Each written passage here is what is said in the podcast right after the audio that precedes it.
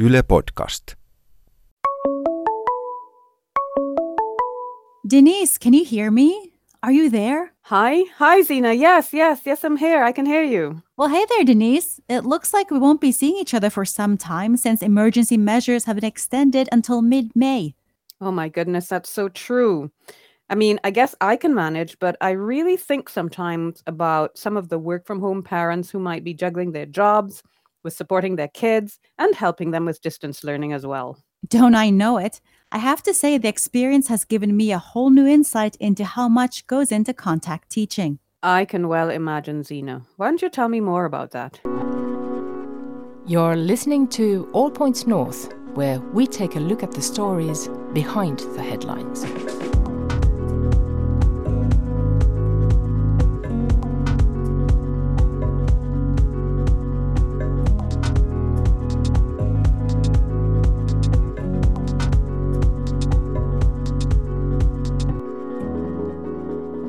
And welcome to All Points North, the podcast that asks how parents in Finland are adapting to new circumstances. Just a short while ago, Education Minister Li Andersson said that schools would likely stay closed until the end of the school year in May. I'm Zena Iovino of Yle News, and today I'm joined by my close yet distant colleague, Denise Wall. Hi, Zena, and you're absolutely right. This new normal hasn't been easy for a lot of people. Uh, like in many other countries, coronavirus has forced parents and kids around the world to learn and work from home. Students across Finland have been adjusting to learning outside of their classrooms since schools closed their doors way back in what seems like a lifetime ago in mid March. That's right, Denise. This means schools are closed, activities are canceled, playdates are off limits, and there are fewer people all over to take care of children. Finland's municipalities are also mobilizing to deal with this unprecedented situation. Helsinki Mayor Jan Vapaavuori has been having near daily press conferences to talk people through the various emergency measures and how the city is dealing with them. Earlier this week, he had a special briefing in English after the extended emergency measures were announced. Let's listen to what he said. Helsinki schools have transferred to distance learning for the period of 18 March to 13 of May. This applies to comprehensive education, upper secondary school, and vocational education. During this period, school will be arranged as online instruction and home study. Daycare centers and pre primary education for six year olds are still open, but the official recommendation is for parents who are able to stay home and take care of their preschoolers to do so. All children in grades 1 to 3 are also eligible to attend face to face classroom instruction if necessary. However, all school children, including those in grades 1 to 3, are still strongly advised to stay home and participate in distance learning if possible. Children who have been identified with special needs and children attending hospital schools uh, who uh, will continue to receive classroom instruction. Morning and afternoon care will also continue to be arranged for these children. School lunches are still being served to all pupils that are attending face to face classroom instruction, as well as those students who are studying from home but have signed up for lunches. The city will refund daycare fees in full to families that have followed official recommendations and cared for their preschool children at home. And that was Helsinki Mayor Jan Vapaavuori addressing residents in English for a change. One thing that struck me was how Vapaavuori said that the city was advising kids to participate in distance learning if possible. So it seems to me he's acknowledging that every child does not have the equipment or support at home to do all of their coursework online. Denise, how do you think families are managing? Well, Zena, the official pic- uh, figures uh, paint quite a rosy picture, uh, and I mean in terms of how much people are trying to comply with this social distancing strategy. Uh, and that's even though we know, as we said earlier, that it's quite a stretch for some parents who are now juggling what must seem, in some instances, like an impossible number of responsibilities. But anyway, Uh, what we know is that the government figures indicate that just about 7% of students in grades 1, 2, 3 had physically entered classrooms in the last few weeks since these emergency measures had been announced. And just one fifth of kids turned up at daycare. Now, we have to remember that across the country, daycares have kept their doors open, and essential workers have also been able to take young kids in for early primary years education. So, these low attendance figures could indicate that maybe many families have at least one parent or family member with a flexible employment situation that allows them to keep their young children at home. But this isn't maybe the entire picture. The education minister has already called for special measures after this epidemic to bridge the learning gaps that are happening right now. And this morning, we heard Jaakko Salo from the teacher trade union, OAJ, say that digital learning is further deepening socioeconomic rifts among pupils. This morning, we also heard Andersson say that immigrant kids in preparatory classes would be encouraged to physically attend school. Now, in middle class homes where there are several computers, accessing online classes is less of a problem, probably. But beyond the tech resources, not everyone is getting the same level of support at home, like Vapaavuori alluded. And Jaakko Salo from the Teacher Trade Union also pointed out that kids have varying abilities when it comes to learning and working independently. At a press conference this morning, Li Andersson said there were no justifications for skipping virtual school. She said kids who don't log in are effectively skipping class. School is continuing just as normal, but remotely. But we've also heard of kids making all sorts of efforts to evade distance learning. Pretty sneaky. Denise, what are some of the tricks we've heard about? Well, kids, you know, kids get up to all kinds of things. And excuse me, one of the stories out there is that kids have been coordinating to get this Wilma communication app that teachers and parents use to uh, stay abreast uh, of their children's development. They have been giving Wilma poor ratings on various app stores. And as you know, app stores will uh, demote or even delete apps that are not performing well. So that's one of the, the tactics that kids are, are playing with. Another is based on reporting that we heard uh, earlier this week. In fact, Yle had a story out uh, that involved the communications authority Traficom. Uh, and they were saying that they've been seeing sort of um, amateur DNS attacks against various learning platforms. Now, a DNS attack is basically something that will flood a site with traffic to make it crash. And they're saying that the nature of these kinds of, I think they called it homemade, the nature of these homemade attacks suggests to them that kids have been behind them. So, yeah, you know, uh, creative kids uh, who obviously are uh, digital natives are finding ways to to get around the new system. Now, on a completely different uh, note, this week, Yle ran a story uh, suggesting that tens of thousands of children in Finland don't have access to a home computer. And to bridge that digital divide, several organizations are now teaming up to get kids computers so that they can get their assignments done. That article suggested that about 100,000 children are growing up in families below the poverty line. So we're really in a situation uh, where learning has shifted to online platforms. And as a result, we're bound to see increasing inequality there, Zena. And let's not forget that a lot of parents are working at home while their children are at home. So, what happens in a multi kid household when parents are working and the kids need the laptop? Does the boss say the kids' work comes first? Huh. Well, I think I'll leave our audience to figure out the answer to that one. Now, we also know that many families rely on school lunches to ensure that kids get at least one square meal a day. Uh, Vapaavuori just said that Helsinki is still providing school meals, but it's a bit of a patchwork system, I guess, from school to school. Some towns are offering a lunch pickup service, and so it really depends on where you live. And I'm actually working on a story about this at the moment. Um, one of the things I found, and actually this morning we heard the education minister say that kids are guaranteed uh, in the Finnish education system a free school meal. And that guarantee also applies during the current emergency situation.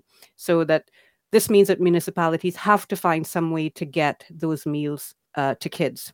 So I've been uh, calling around to municipalities in the Helsinki region and found that, for example, Kauniainen and Helsinki are providing dine in meals. So kids will come into designated centers and sit down to have a meal. Uh, I, I, know that in Kauniainen, they are very, very strict in terms of enforcing the distancing measures. So they're calling on, on kids not to sit too close to each other. They don't want anyone sitting opposite each other and so on. So the rules are very clear there. I'm still waiting for word uh, for, uh, from Helsinki on how they are implementing this. Uh, but two other municipalities in the capital region, Espoo and Vantaa, they've decided to go with the takeout uh, option. So uh, kids can can go to specific uh, pickup points and they will get a snack. Obviously, the pickup option rules out the possibility of a warm meal. But I've seen actually what the snack looks like um, coming from the city of Espoo. It's a pretty hefty sandwich um, uh, you know, pretty big baguette that I certainly couldn't finish on my own, uh, as well as a drink and a snack and and a fruit. So municipalities are definitely stepping up to help parents who really rely on the school meal to ensure that the kid gets uh, at least one solid meal a day. And as we know, these new circumstances are especially challenging for single parent households I've learned that Finland's Single Parent Association has launched a Lunch for Every Child campaign to help feed about 800 kids a week. Oh, that's brilliant. You're listening to All Points North.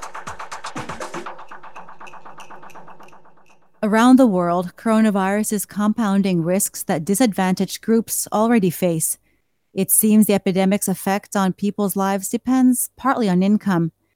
Denise, I want to shift gears for a minute and talk to you about some of the ways this epidemic is exposing inequalities among seniors. Your research showed that seniors and other risk groups say they worry about COVID 19 but have no choice but to go out for vital items like food. That's indeed correct, Zena. Uh, while working on a story that uh, I think we put out last week, uh, what I learned is that it's actually very common for food banks to see elderly folk still coming in to get food aid. And this is even though the government has advised people over the age of 70 and other people at risk of serious complications from novel coronavirus to just stay indoors. Does it seem like the elderly are getting enough assistance at home? Well, I mean, there are people who want to help, um, but uh, in some cases, older people may not be able to find them on social media because maybe they don't use social media. And I know for a fact that some people don't even have smartphones. They may have a phone, but they don't have a smartphone uh, that they can use to to go online and, and surf and see what's going on out there. And in addition to that, uh, feedback to the story that we at Yle News published suggests that while a lot of people want to help, they don't really understand how this free food distribution system works.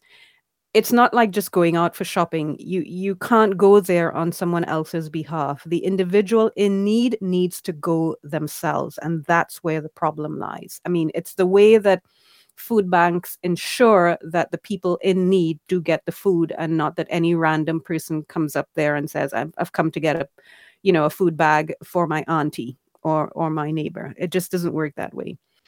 Uh, and i mean these people don't necessarily have ready money to shop at supermarkets and they certainly can't afford excuse me home deliveries. Uh, and so that's the crux of the problem really. There really is no handbook for managing in a pandemic.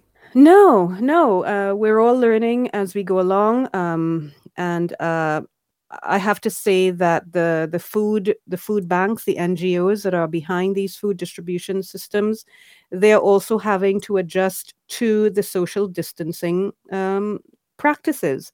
So we're now finding that many of them are are closing down uh, their operations because, of course, people queue, which is not desirable. Um, people gather in a small space, maybe to pick up items. That is not desirable.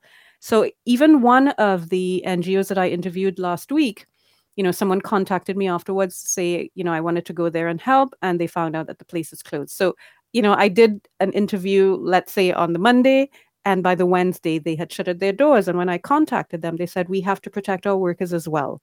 So they made the decision to close their food distribution point and instead they and many others are sending food aid to churches where people can go and and get uh, food parcels. But again do the people in need get this information?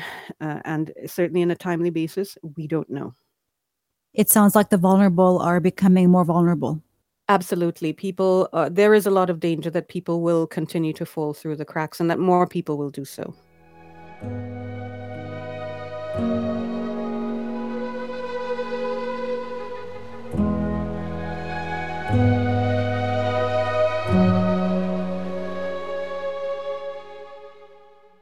This week, our audience was more eager than ever to share their experiences of school in the time of Corona. In the Finnish Twitter sphere, parents have been delighting that a home economics teacher in Kirkkonummi instructed pupils to clean the oven. Some exhausted parents also tweeted about their newfound gratitude for the hard work teachers do every day. We asked how parents in our audience felt about taking charge of their kids' education. Many were quick to tell us that they were, in fact, not homeschooling their kids. On Facebook, Timo said, All the parents do is provide a table and internet. Remote schooling is not the same as homeschooling. And uh, I'm sorry, I'm chuckling about that because I I think parents have a completely different experience. But anyway, uh, Bobby said it's remote learning, not homeschooling or a holiday. School is still in session and teachers are still working very hard to manage the education of their students. But Golnaz was quick to counter that argument, saying, That's not true, at least for the first grade pupils. Almost all essential education is done by parents. And Lale said, for non Finnish speaking parents, it's really difficult to keep up with homeschooling and not really getting any special support from school, especially helping with the Finnish language. That sounds really challenging. And many parents are also saying that they're drowning in WhatsApp messages from different teachers in different subjects. Our friend Steve, who's also been a guest on this show, had something to say about the message blasts. He said, quote, my experience is that it's, that it's a bit overwhelming with all the Wilma messages at first. It's starting to settle down now. Logging in on all the different platforms was a pain. Google Classroom, Microsoft Teams, Sanoma Pro for the Digi textbooks, not to mention the language lessons sending links to random YouTube videos. Things get tricky, especially if you have a couple of kids using different laptops at different times. Now, he goes on to say that I think some of the teachers have been a bit optimistic with the tasks set. I genuinely don't think that they talk to each other, so some have given what must be three times more work than my kids could manage in a single lesson. Crafts teacher saying to crochet a whole duvet was a joke I heard, but not far off the mark. He also pointed out that it's easy to overestimate what parents who may also be working all day and or managing younger children are able to supervise. Huh, wow. Sounds like a veritable tsunami. Now, I noted there that Steve talked about kids using different laptops. Now, in the Finnish school system, kids may have access to laptops at school. What about the kids who don't have them at home? Usually, you're required, you're not required to get a laptop until you're in uh, uh, upper secondary school. And well, this is something about... that hasn't really been discussed, has it? Yes. Yeah. I mean, it's it's it's a real problem. So parents of kids, maybe multiple kids who did not necessarily have their own laptops, may either be now scrambling to try to get those devices for kids, or how do you manage it if you simply can't afford it? You've just got one family laptop or desktop, and you have multiple kids who need to get online to learn. While it's you are working on that laptop yourself. Exactly. It's a bit of a nightmare. Anyway, let's move on. We also heard from some teachers.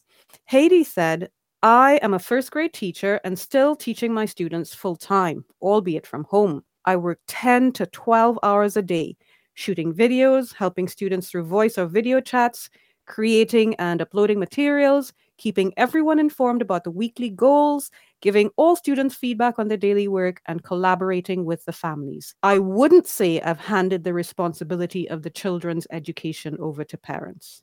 And uh, Christina, another teacher, also didn't mince her words. She said, quote, It's funny to hear parents complaining about what they can handle doing with their own children. When teachers complain that they're overburdened with too many responsibilities, most people don't care to listen. Parents are only being asked, or tasked rather, with caring for their own children, never mind 20 other kids as well. Perhaps this is giving parents the opportunity to see just how much work it takes to educate, and let's face it, raise their children every day. Well, it's difficult to argue with that. Yeah, hats off to them all. Remember, you can join the conversation too. Let us know what you think via Facebook, Twitter, and Instagram. You can also leave a voice message on WhatsApp, where our number is plus 358 44 421 0909.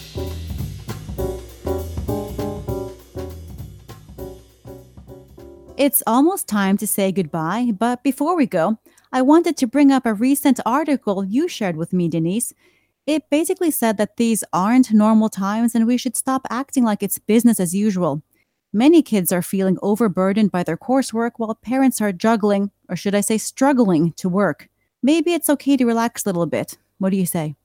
Yeah, Zena, you know, I I feel like while it's important to for children especially and also for uh, adults mental health to preserve some degree of normalcy i feel like there we're in overdrive trying to project this you know this is fine kind of um kind kind of feeling. And maybe everyone should relax a bit. I mean the kids are stressed too. They know that there's something weird going on. Um some of them understand better than others. And we we can't forget that little people they feed off of the energies that we we project. So of course parents are anxious. We're worried. You know we're wondering when will this end you know in the middle of all of the day-to-day struggles.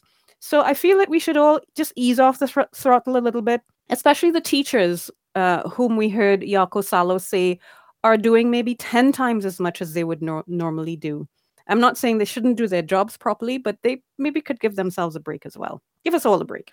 That's all I'm saying. That works for me. I couldn't agree more. It was so nice chatting with you, Denise, and we could go on and on, couldn't we? But we also have to keep our producer, Mark B. Odom, in mind, who has to wade through all of this. He's also working remotely, as is our audio engineer, Anders Johansson. But I do think that's it for us this week. We'll be back again next Thursday with another edition of All Points North. I'm Zena Iovino, and my co presenter was Denise Wall. Remember to keep your distance, stay healthy, and stay inside. Don't go out unless you absolutely have to. And for the latest news from Finland, remember to check our website, yle.fi slash news, as well as our social media pages. Bye for now. All right. Bye, Zena. Really nice chatting with you again, and hopefully we'll talk soon. Bye bye. Bye bye. You've been listening to All Points North, a podcast produced by Yle News, a unit of the Finnish Broadcasting Company. For daily news from Finland in English, head to yle.fi slash news and follow us online at Facebook, Twitter, and Instagram. You've been listening to Yle News.